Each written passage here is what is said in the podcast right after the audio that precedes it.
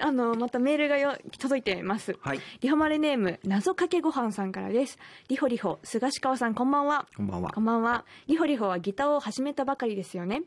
菅氏川さんにギターの上達法やギターパフォーマンスなどにいろいろ質問してみてほしいです。最近、本当に最近始めたんです。はあ、はあはあ、だからちょっとあの、その立場で聞いていいのかちょっとわからないんですけど。でも、ギター始めると、はい爪伸ばせないくなっちゃうでしょあ、。そう、私あの、爪短くていい人なので。あ、そうなんだ。全然じゃあい大い丈夫けどなんです。はいギター、そうね。でもギターはね、うんうんあの、俺のそのギターのすっごい上手い友達が言ってたんだけど、うん。はい。俺にね、ギターって何するものか知ってるって聞かれたの、ある時。なるほどそれはすごい上手いんだけど、はい。いやー、何するものとか、かっこつけて弾くものなんじゃないのって言っ たら、ギターっていうのは練習するものなんだよ。おお。本番で弾くのなんていうのはもうどうでもいいんだって。へえ。ギターっていうのはひたすら自分のために練習をする楽器なんだ。だからギターはもう死ぬほど練習しないとやっぱ上手くならないらしそうですよい。ね。近道がないらしい。なるほど。もう、どうやったら上手くなりますかっていうのに、もう、練習しかもう、道ないがない。みはたいで、俺もそう言われたから、い。 5年ぐらい前からはい。ギターを習いに行ってる。ええー、そうなんです か。月謝7000円なんだけど。すごい、リアリティが。うん ギター習いに行って、で、なエレキを習ってるんだけど、はい、はい、はい。初日、もう俺デビューしてもうキャリア二十そうですよ何ね年なんだけど、はい初日、ピックの持ち 方。菅さん、そんなピックの持ち方で全然ダメですよとか言わそうれて。なんですか。俺ギターや、もうに30年ぐらい弾いてんのに、ピックの持ち方から教わって。基礎も基礎基です礎のね基。礎から。でももうでも5年ぐらいやってますよ。へえ、習い続けてう、んやっぱ、なんか、変わったなと思いますか全。然やっぱり自己流でやってたかいら全然ダメで、へえ。習えばう。習うほど上手くなるっていうかなるほうど。ん終わりがないんです終よわね。りないねそっか。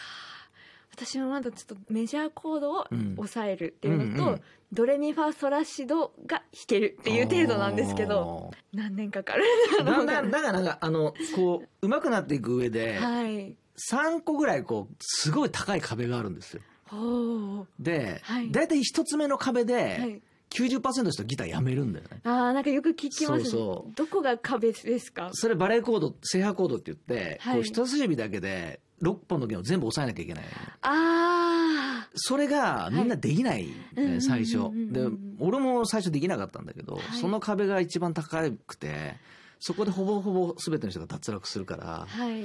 そこはでももう練習して乗り越えるしかないんだうよううねんなるほど。そうですよね。うん私、あの、最初、アコギからエレキに変えたんですけど、うんうんアコギだとちょっと弦が硬すぎて、弱っ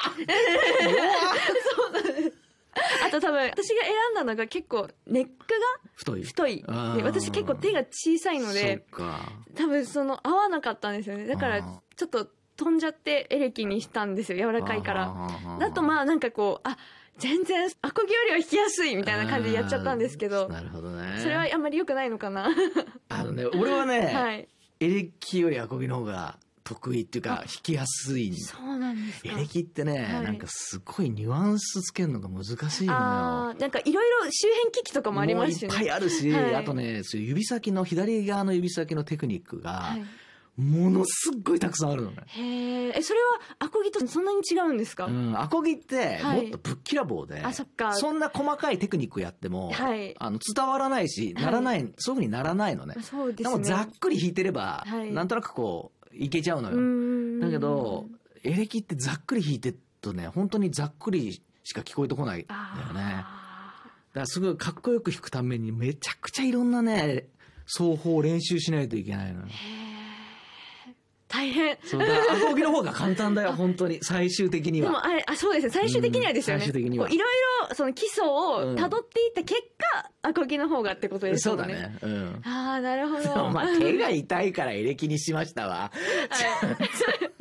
甘いで。もお女の子はでもそうなっちゃうよね、でもね。 そうなんですよ。よね。もう、パンパンに腫れてしまって指先が。そうそうでも、うまいとそうじゃないだろうと思うだろうけど、はい俺らなんかでも、ツアー中は、全部の指に弦の跡がついたまま、ずーっと2ヶ月も3ヶ月も取れないよ。へえ、じゃあずっとへこみっぱなし。ずっと弦の形でへこんでる。へえ。ねもうそれはツアーとか始まって毎日ギター弾くようになっちゃったらもうずーっと半年ぐらいずーっともうへこんだままそうなんですね、ずっと練習してると皮が強くなってくるじゃないですかきっとそうねなんかそれだともうそういうなってももう感覚ってあんまないですか指先がやっぱ硬くなっちゃってるから、はいさらに硬くなった指先の上に跡がつくんだよねああ、うんだから私だと今もうなんか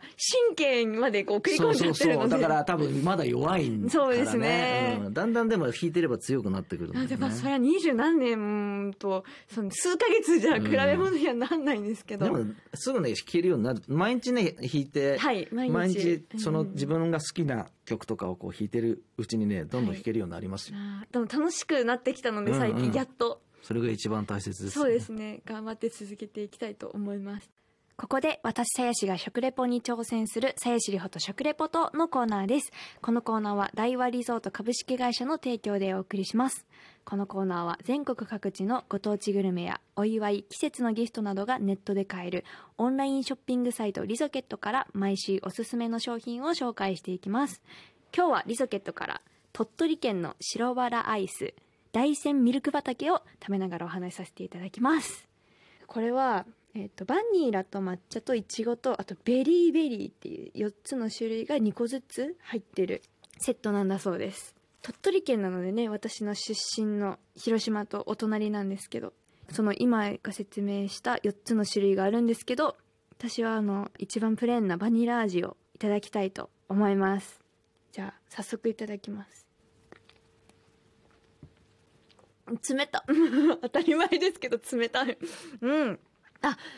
すごく濃厚ですね舌触りはさっぱりしてるんですけど香りがすごい豊かで風味が豊かっていうのかなミルクの味がしっかりしててとっても美味しいですでこれが多分基本になっていろんないちご味とかブルーベリーの味とかがあったりするんでしょうねそう美味しそうえーっといちごは福岡産の青桃が入っていたりとかあの抹茶味は京都の抹茶を使っていたりとかするんですって西日本のいろんな名産品を楽しみつつ、えーアイスをいただけるんじゃないかなと思いますとっても美味しかったですさあ今日私がいただいたのはリゾケットから白バラアイス大山ミルク畑でした商品の購入は番組ツイッターからリンク先へ飛ぶか、リゾケットのホームページからミルク畑で検索してみてください。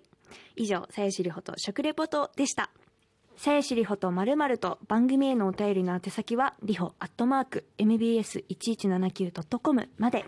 番組ツイッターへの DM でも受け付けています。感想などは、ハッシュタグ、りほまるでつぶやいてください。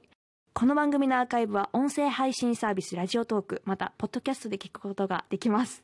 聖子里穂とまるまると今夜は菅氏川さんをお迎えしてお送りしてきましたがあっという間に時間が来てしまいました